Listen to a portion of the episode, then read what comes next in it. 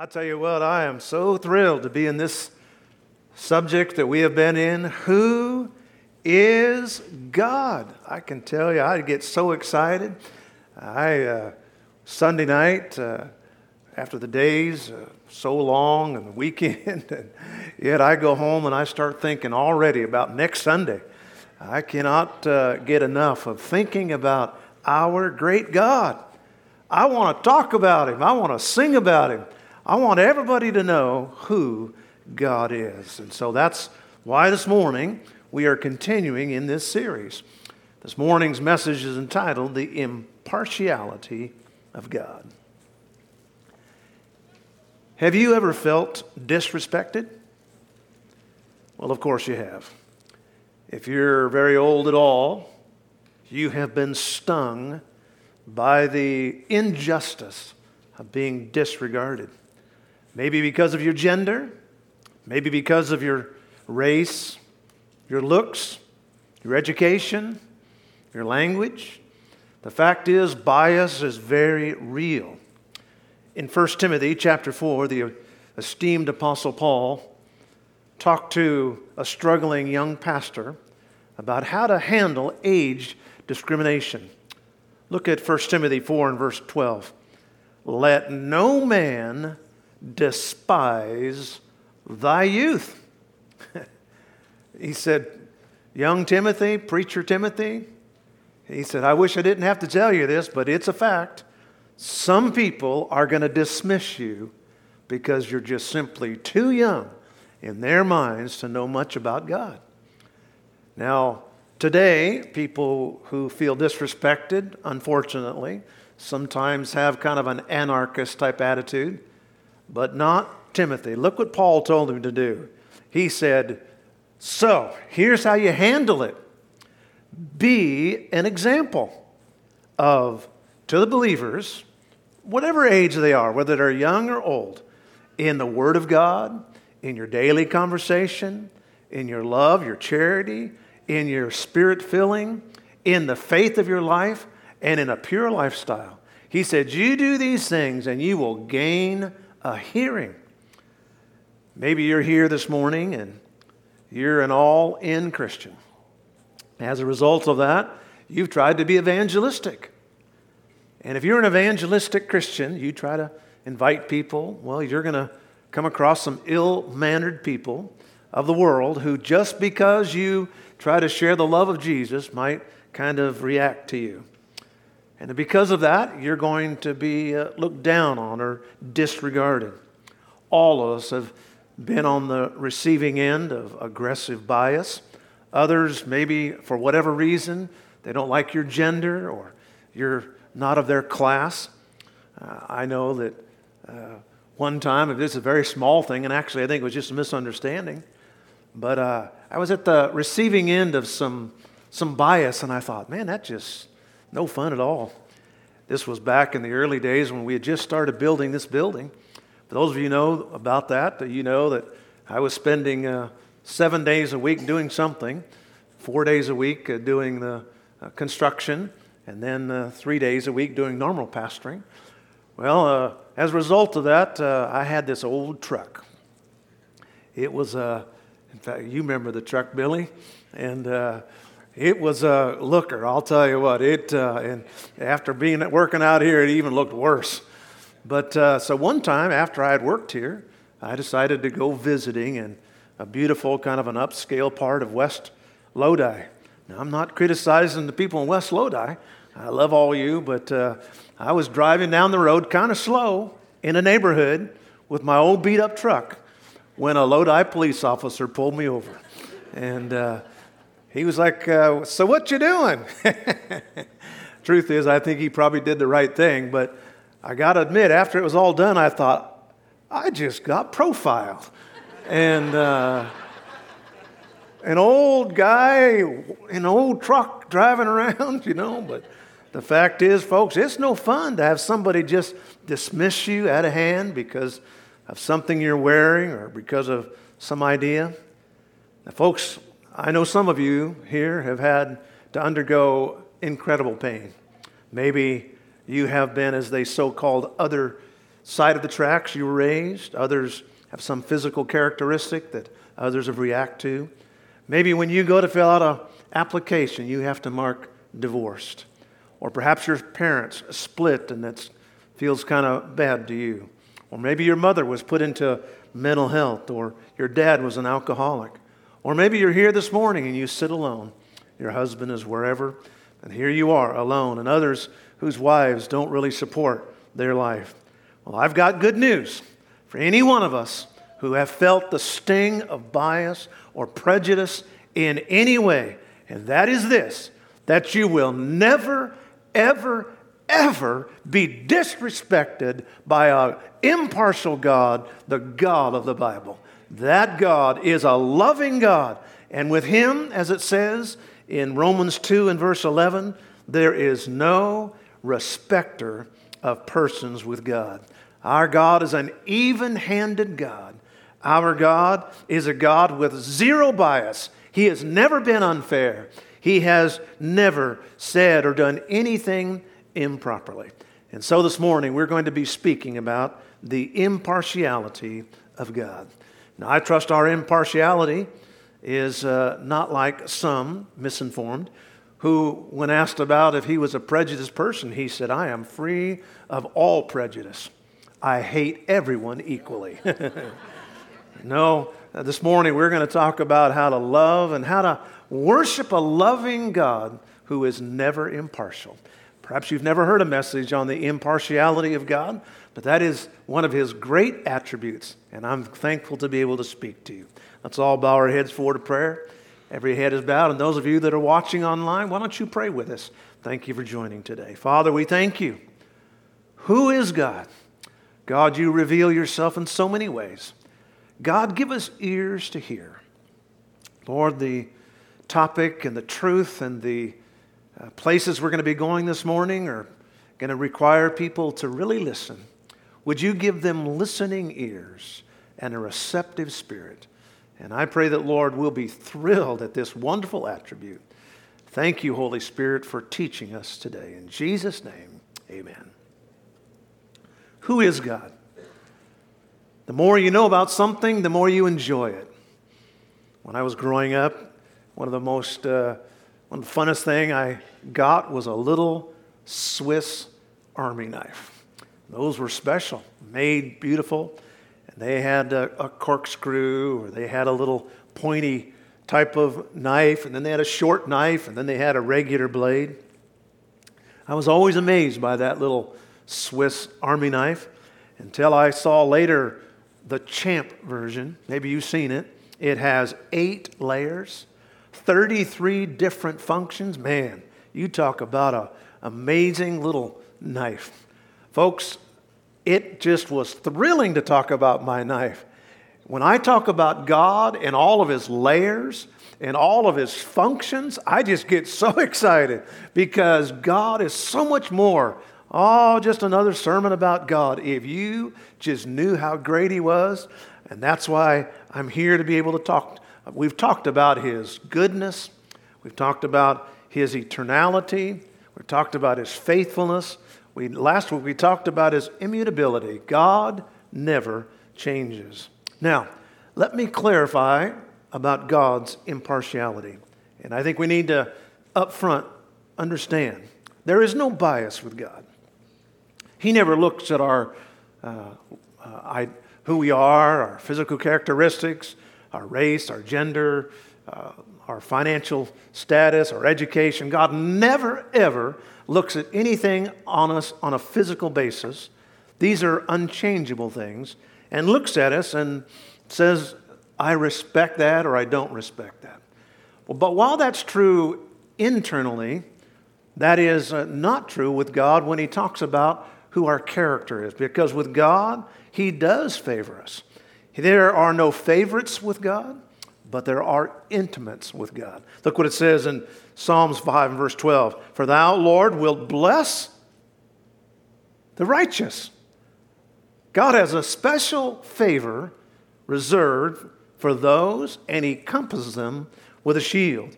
And so when we talk about the impartiality of God, we're speaking of the fact that based on what I look like or any of these things, God's not partial. But He is partial to how we respond to Him, and He blesses accordingly. Now, throughout Scripture, there's lots of talk about nations. There's this nation and this nation. These are people groups. Now, there is one people group that really could say we are just real, we're special. Sometimes people talk about nationalism, and other people talk about globalism, so that we all are supposedly supposed to do this or that. But the fact is, throughout Scripture, lots of people were very proud of who they were. Well, one group that was particularly proud was the Jewish people, those that descended from Judah, from all the tribes, but those people who thought that they had a special leg up because they were God's chosen people. And they did have it partially correct. They were God's chosen people. But that was based on God's favor towards them in their response to Him. Tragically, however, these uh, people sometimes got an idea that they were better than others. And we're going to talk about that in Romans chapter 2. Let's go back to that verse in Romans chapter 2 and verse number uh, 11. There is no respect of persons with God. And while there's no respect of persons with God on a national level, He loves people because they choose Him. He chooses them for sure, but God has chosen certain groups to put His hand on as they seek towards Him. And that's why this morning there is no legislation that will ever eliminate prejudice. The only sure killer of prejudice is a long, hard look at what Jesus has accomplished on the cross. It is said that after the Civil War, General Robert E. Lee, leader of the Confederate Army, a devout Christian, visited Washington, D.C. And dur- during a communion service, he was seen kneeling beside a black man, a former slave. Later, someone asked him about it, and he said, My friend, all ground is level at the foot of the cross. All ground is level at the foot of the cross. And that's Peter's message. That's Paul's message. Look at Acts chapter 10 and verse 34. Acts chapter 10 verse 34. This is one of the key passages in the book of Acts. Acts is such a great transitional book from the Gospels to the epistles. And here in chapter 10, God was changing his focus. God's always loved everybody, but he was sending his special mission to the Gentiles. Here, Apostle Peter was saying, folks, you need to understand something.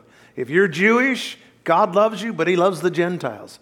If you're Gentile, you need to know God loves you. Look at verse 34. Then Peter opened his mouth and said, Of a truth, I perceive what? That God is never partial. He is impartial. He is no respecter of persons.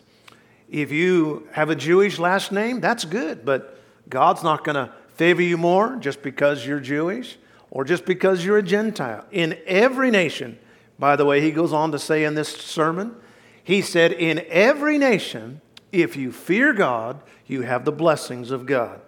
God will never favor one group on another based on their external reasons in the Old Testament. Let's go to Deuteronomy chapter 10. We're going to land in Romans chapter 2 for a moment, in a moment, but let's just uh, get a few little uh, peek into some places in the Old Testament and the New.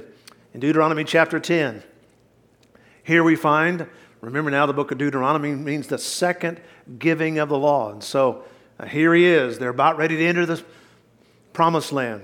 Moses is giving a closing appeal and he's about ready to send them off into the promised land. But some of the people were saying, hey, man, going to be so great once we get into the promised land. We can live however we please and still be a good uh, Jew. And Moses said, Think again. Look at chapter 10, verse 17. For the Lord your God is a God of gods, Lord of lords, a great God, mighty, terrible. Listen to this which regardeth not persons, nor taketh rewards. Hey, you need to realize that God will bless you, yes, but don't just take your nationality for granted. God blesses those who seek Him. In another Old Testament example, we've all heard this verse, and I love it. 1 Samuel chapter 16. Good Samuel, as good as a man that has ever been, God had to kind of shake him up a little bit and said, Samuel, you need to know something. You're a good man, and I know you love the Lord. But when you go and call David into the ministry, you call him into the ministry of being a king, he said, I want you to remember something. Don't just look at how he looks or look at his uh, birth order. In verse 7, but the Lord said unto Samuel, Now, Samuel, be careful when you go find David. You're not going to find what you're thinking. You're not going to see someone that looks presidential. He's not going to look like a king. Don't look on his countenance. Don't look what he's wearing. Don't look uh, what he, uh, his birth order. Uh, don't look how big he is, uh, or if he looks a little bit uh, kind of um, kind of young for what we're talking about. Nor in the height of his stature. Maybe he was a short guy, or maybe he was tall. I'm not sure. But I have refused him, meaning Saul, for the Lord seeth not as a man seeth. The man looks on the outward appearance, but the Lord looks on the heart. God looks on the heart. That's because he's impartial. It doesn't make any difference how tall we are, or short we are. Doesn't make any difference what nationality or gender or young or old. God looks on the heart. And then in the Old Testament, the oldest book of the Bible, the book of Job. Let's go to Job chapter 36. And I want to give you one more textual caution before we go on to Romans chapter 2 and kind of park there for a bit. Job was being uh, counseled by Elihu, and Elihu was one of the better ones of his friends, and Elihu uh, said some good things. Not all the things that he said were good, but this one was. He said, You know, sometimes as people, we're apt to look down on people, maybe because of the way they look or because of some other thing. But he said, I will tell you that God never does that. And God is the greatest. Look at chapter 36 and verse 5. Behold, God is mighty and despiseth not any. God's a whole lot more mighty than any person, and He never looks down on others. So let's make sure we don't. He is mighty in His strength and His wisdom. All right, let's go to the book of Romans now, chapter 2, and let's uh, look into this amazing book, the Magna Carta of Evangelicals. This is our Constitution. People talk about the Constitution. Well, I'll tell you, this is the real Constitution. This is an amazing, amazing book. And in this passage, perhaps the most clear uh, passage in the entire Scripture, where God very clearly says He is impartial. God is only moved by one factor, not anything on the outside, nothing, uh, our education on the inside or our personality. God is always moved by one thing, and that is by obedience. God is always moved by our response to what God gives us, to the light that God gives us. And so we're going to look at three degrees of light that reveal God's impartiality. Basically, what it comes down to is how we respond to the light that God gives. Look at, first of all, the light of nature. Let's go to chapter 2 and verse 12. God is trying to explain to these uh, uh, Jewish people that God loves you. You're his chosen people. But God loves the Gentiles too. And God has given everybody a certain amount of light. First of all, the light of nature. Verse number 12.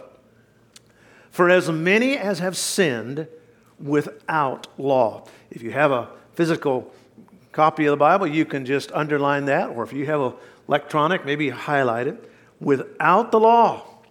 So these people have never been given the law of Moses. They never really known much about the Bible, but they perish without the law. And as many as have sinned in the law should be judged by the law. So that phrase, without the law, is talking about people who are non Jews. That would be me. That likely be you. We're non Jews, but we are uh, Gentiles who have the law in the sense that we've been given the gospel, as we'll see later. But many of these people that lived here really had never heard the Bible. Never really heard much about what God was talking about.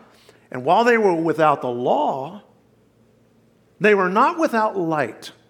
They were not without accountability. That's why it says in John chapter 1 and verse number 9, that was the true light, which lighteth every man. Oh, everybody gets light. Now, we may not get the Bible, but we get the light of God. We may not get the actual law of Moses, but we get God teaching us and talking to us. Everybody that comes, everybody that's born, God gives them light. Now, these people maybe had never been around the law of Moses.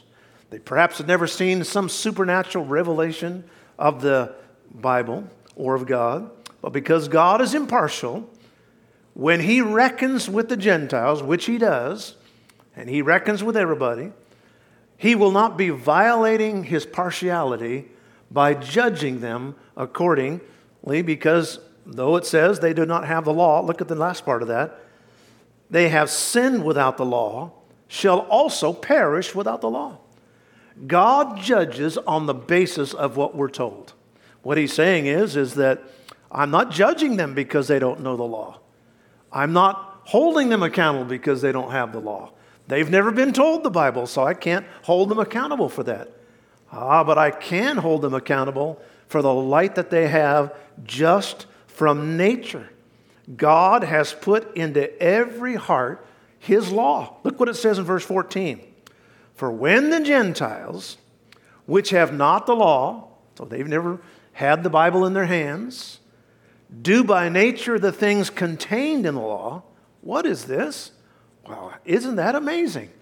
People who've never been told the Bible act like they've been told the Bible. They are moral, they are nice, they are mannerly, they are, they act like they know the Bible, but they don't know the Bible. They've never been told the Bible. Why is that? By nature, they do the things contained in the law. These, having not the law, still have a law. It's in themselves, or it says here, they're a law unto themselves. Verse 15. They show the work of the law written in their hearts. What? Wow. They don't have a physical copy of the Bible, but they have an internal copy of the Bible. It has been put on their heart. God says, in addition to that, there is this function in every inside a person called a conscience. Even their conscience tells them that's the truth. And their thoughts, the meanwhile, will either accuse them or excuse them. A child will walk into a room or a parent will walk in and catch a child doing something, and they may have never even heard the Bible. And yet, if that parent catches that child doing something immoral or something uh, bad or whatever, that child will begin to defend themselves. Why? Because there's a conscience that says, This is not good. This is not a, a, a moral way to live. And so they have common sense. God says that's called the natural law. Everybody who has ever lived inherently knows, clearly so, the vast difference between good and evil. It says they did by nature the things contained in the law. Isn't that amazing? You can go to the deepest, darkest place where people maybe have never had the privilege of having the modern conveniences. You can go there, you can talk to them, and begin to look into their lifestyle, what they go, what they do in their uh, in their homes, what they do in their communities, and you know what you'll find? You'll find decency. You'll find respect of elders. You'll find morality. You'll find kindness. You'll find manners. Now, some people will interpret that and say, oh, well, look, you don't need the Bible to have manners. You don't need the Bible to have morality.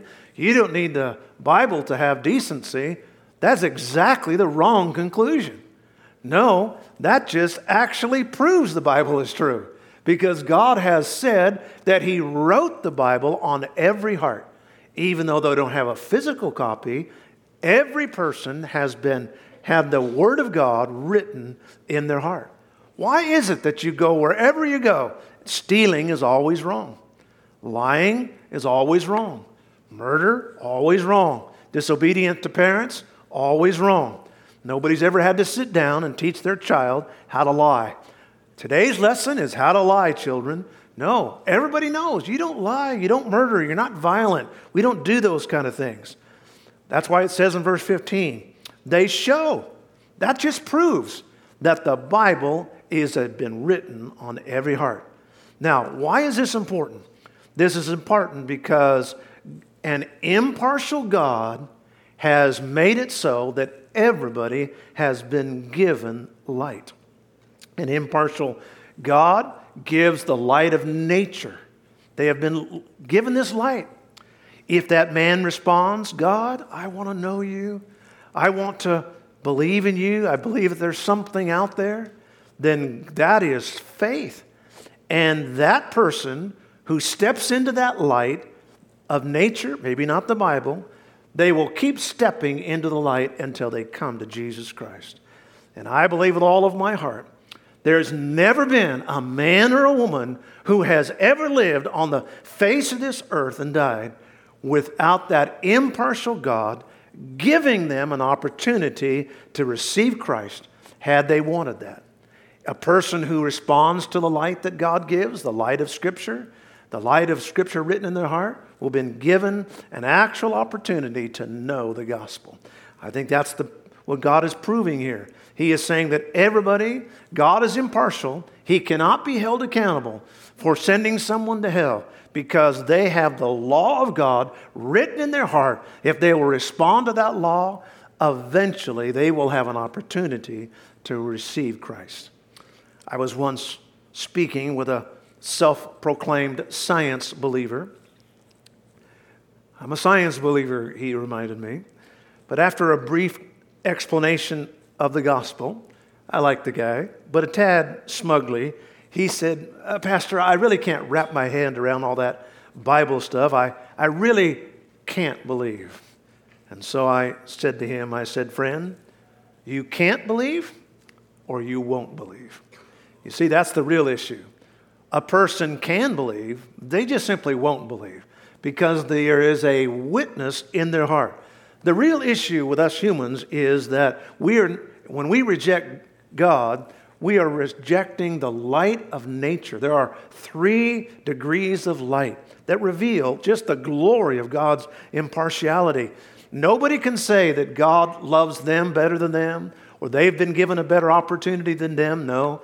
God is impartial, and first of all, He's impartial because He has given everybody the light of nature.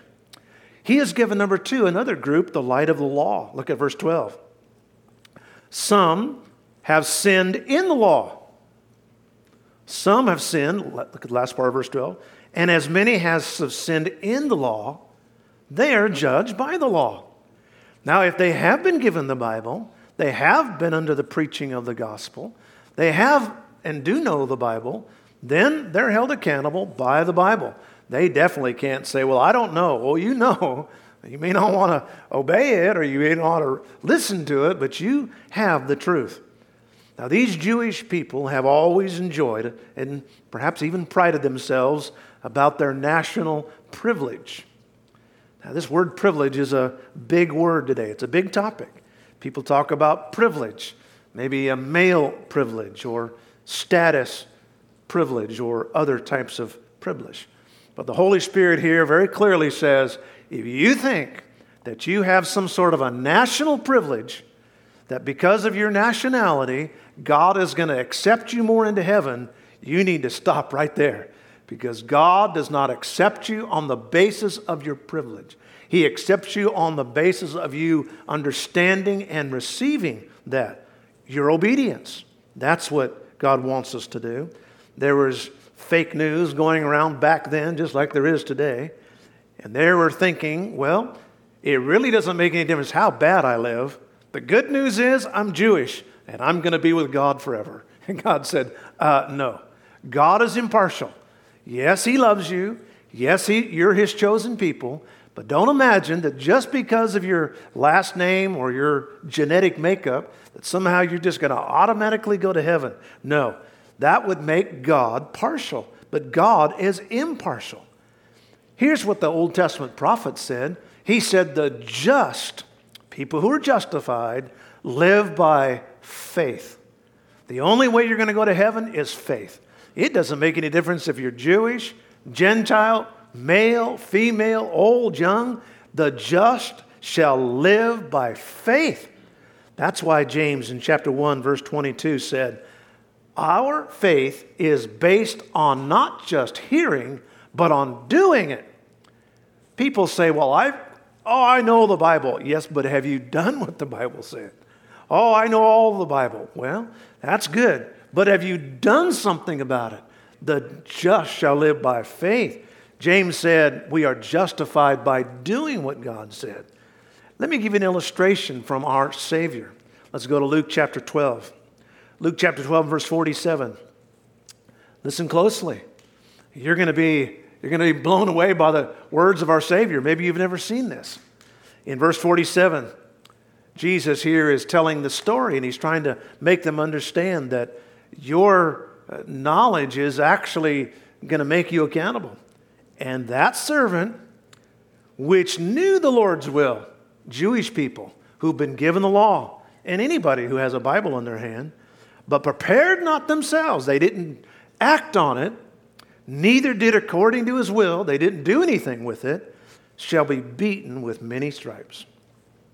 Now, the next verse talks about those who also are punished, and it's talking about eternal punishment. There is a, there is a levels and degrees of punishment. Those who have been given the Bible, the law, and don't obey it have many stripes. Both perish, but there is a greater punishment that comes. Let me give you an illustration from real life. Growing up with these beautiful nine children, all of them have had to be disciplined. Let me tell you for a moment about Pastor Luke. And uh, Luke once uh, left his nice bike outside, and he had been warned. And so, as a result of him leaving that bike outside after being warned, uh, he wasn't able to ride that bike for a whole week. And boy, he was not happy about that. He was frustrated. Now, let me tell you how this whole thing works. Now, first of all, he knew from his mind, he knew from the law that was in his heart that you don't leave nice things outside. I never told him that, but he knew it because he has that inside of him. It is a natural law that has been put inside of him. But in addition to the natural law, then he got the law. He got dad's law. And dad's law said, son, you put that bike inside, don't leave it outside to get all rusty, get all messed up. Make sure that you take it in. So he had natural law and he had dad's law. And that's what God is saying here. You can't hold God accountable because you know in your heart, first of all. And second of all, if you've been blessed enough to be of a group that has the Bible, then you're for sure accountable. Now, there are three degrees of light that reveal God's impartiality. He is given every person by nature the law of God. Number two, he has given one group, the Jewish people and those who are around them, the law of God. And then thirdly, he has given the gospel itself. Look at verse 16. In the day when God will judge, which he will. oh, I don't believe that. Well, all right. I promise you, there's a day coming when God will judge. And he will judge the secrets of every person. That is, how you dealt with the things you, you could have. How did you react to this thing? He deals with the secrets of mankind. How does he do it? By Jesus Christ according to my gospel. Now, why is it my gospel? Paul wasn't saying I have a unique gospel. He was just saying this is a gospel that I preach, not some dusty uh, old uh, book I picked off a shelf that I have no idea about. No, I'm telling you, it's the gospel that changed me. The gospel.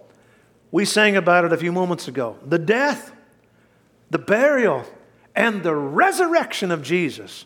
Now, those people living, and there were people living in America at the time of the Apostle Paul. They very likely had never heard the gospel. They very likely had never had a Bible in their hand. but God could hold them responsible because they had natural light. Then, for those who, like us today, we have the gospel. And really, frankly, much of the world today has the gospel. They have TV, they have phones, radios. You can go to just about any place in the world. You can find somebody out on a rice paddy, and they will have a cell phone in their hand. A cell phone where they can get the gospel, they can download sermons, they can see churches. I mean, it's just a, a great thing. The downside to that is that now they have a triple set of accountability natural law, the law of God, and now they have the entire and full gospel explained to them very clearly. And God is trying to, enter, to let them know the fact that therefore they cannot hold God accountable, that somehow He's impartial. God is impartial. He is, therefore, it's connected to his justice. In the iconic picture of justice, there is a lady, meaning she's not harsh. It's a justice is a lady, but she's holding a sword. On the other hand, she has scales. That iconic statue indicates how justice, how God is. He is loving and merciful, maybe like a woman would be, but very clearly has a sword in one hand. But he always does it impartially the Greeks would often indicate that they would, uh, they would sometimes have a picture of her, the statue of Lady Justice, and she would have no hands, meaning that not only was she, uh, and by the way, blindfolded, but she couldn't be bribed. You couldn't put any money into her hand. Look what it says in Psalm 82 in verse number 2. How long? Here's what the psalmist said God never takes bribes. How long will you judge unjustly and accept the persons of the wicked? That's not what God would do. Now let's go back to Romans chapter 2 and verse 11. There is no respect of persons with God. What is this talking about? God is, has blindfolds on. God, in a sense, has no hands. You can't put money into his hands. Look at this little phrase no respect of persons. No respect of persons, four English words. It's actually one word in the Greek.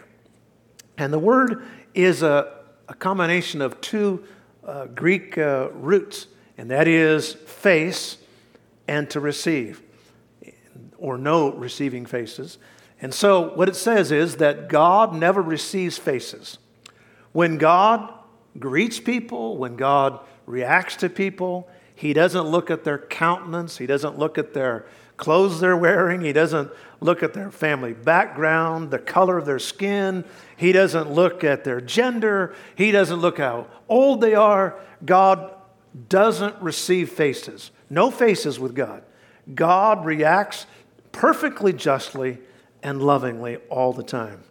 There's no uh, color to God, there's no intellect that impresses God.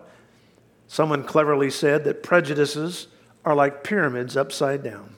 They rest on tiny trivialities, but they spread outward and upward until they fill our minds.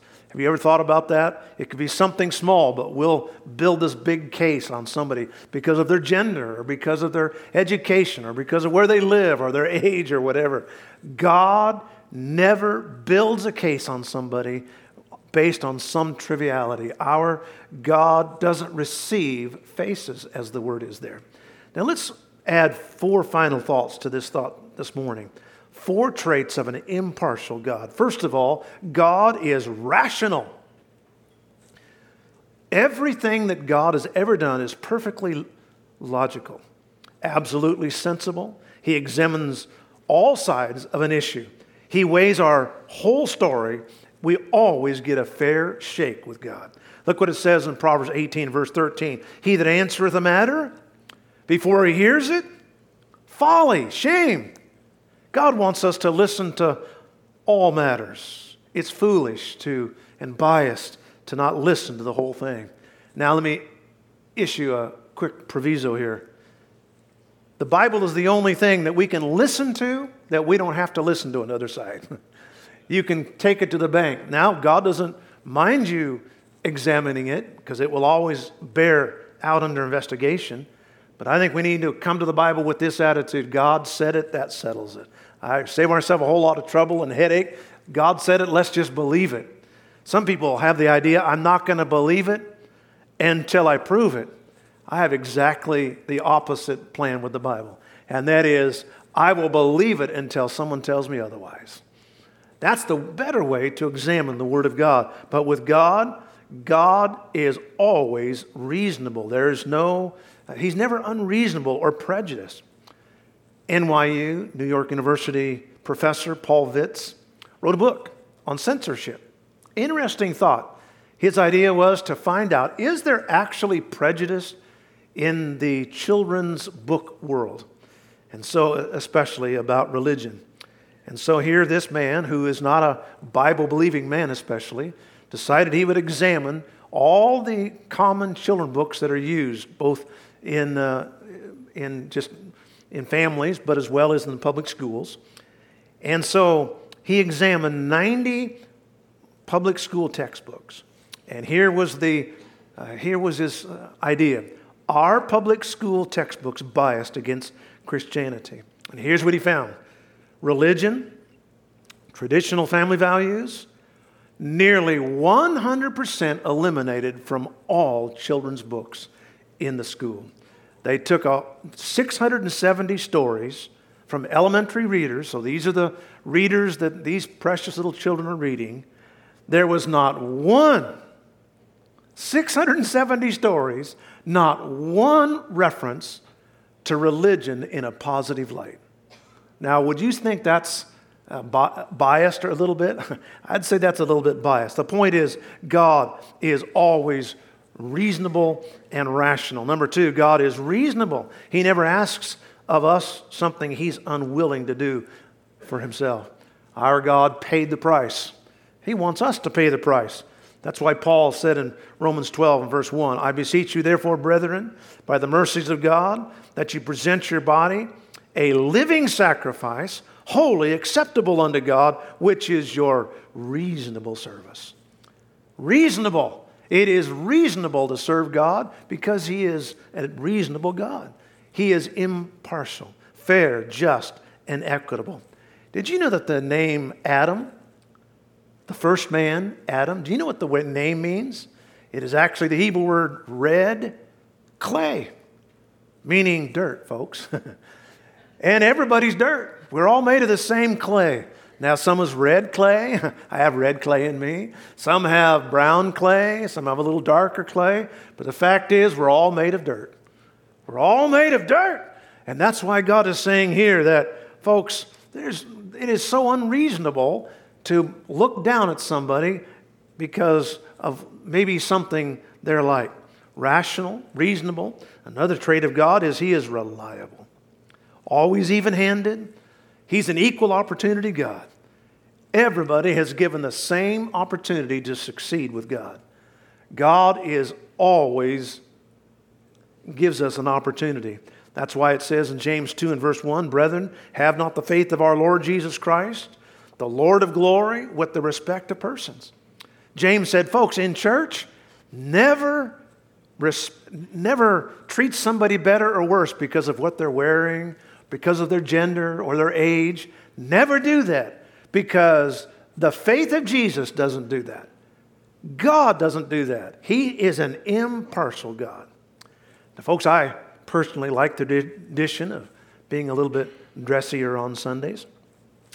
You know, if you go to a, a job interview, you kind of dress up a little bit, or, you know, it's just kind of natural to dress up a little bit. And so I, I just kind of have that little um, tradition over the years. I, uh, when we went to the South Pacific Island there in Vanuatu, we had a, a funny thing happen.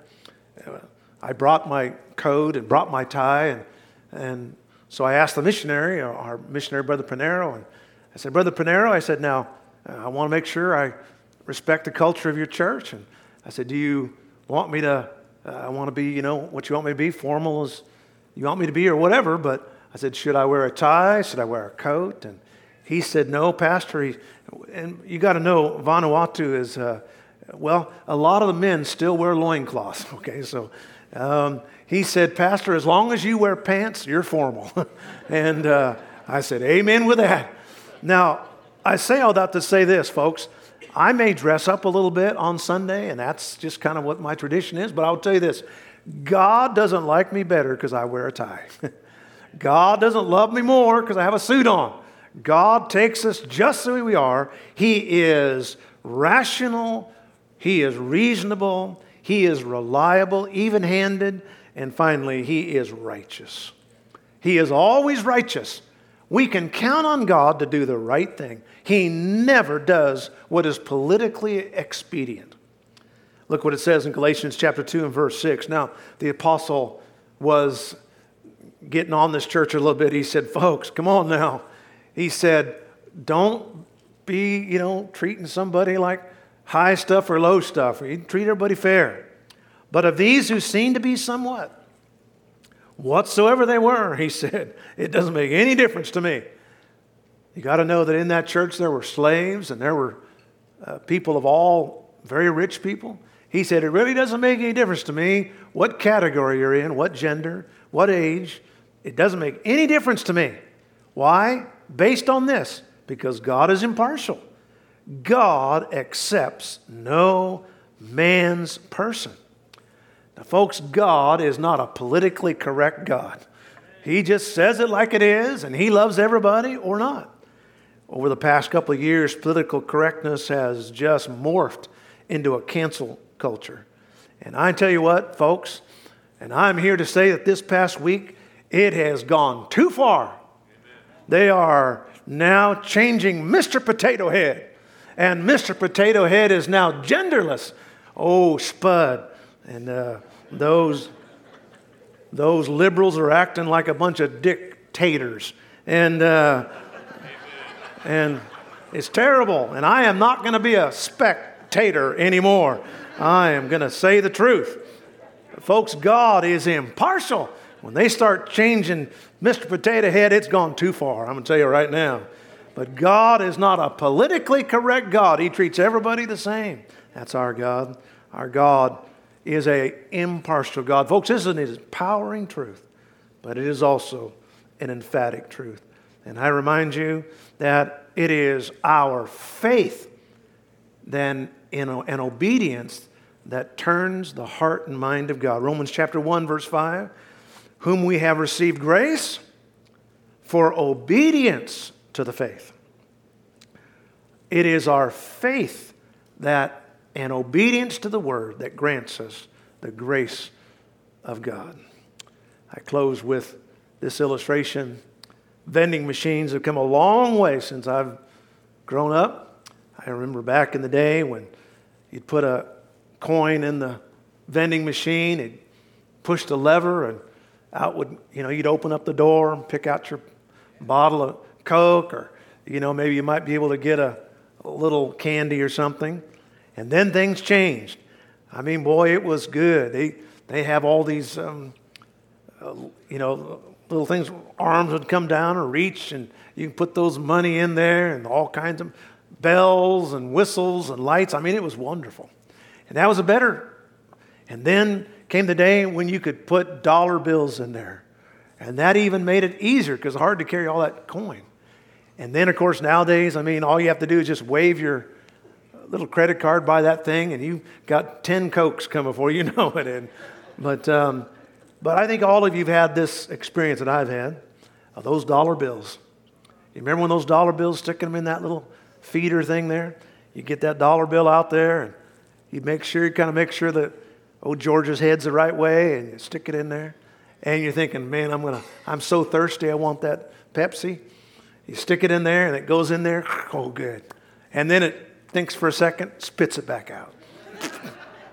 You're looking at that dollar bill thinking, okay, okay, all right, fine. So you get that dollar bill, pull it out there, kind of blow on it, maybe kind of bend down the corners a little bit and try to make sure it looks good, stick it back in there. It holds it a little bit longer. I'm getting closer. But no, it spits it back out. Man, it feels so bad. I mean, I feel so rejected. My dollar bill there is rejected by that stinking vending machine. But being the patient man that I am, I, uh, I patiently, and being a pastor, you know, I, I, don't, even, I don't even think bad things. And uh, bad word, bad words, bad words. But, you know, here I am, I got that dollar bill in my hand. And so, I'll, so I do like you do. I fold it, I pull it back out, I do everything I can. And then I stick it back in there. And invariably, if it doesn't reject, if it doesn't cake it the first time, it pretty much all, it's not going to happen. And I say that silly illustration to say this that folks, no matter how much we've been bent or hurt or torn, and though we may be rejected by this world, with God, I, I am just as valuable whether I'm newly minted dollar bill that goes right in or whether I'm an old tattered bill. It's still just as valuable to God. God is impartial. Would you bow your heads with me?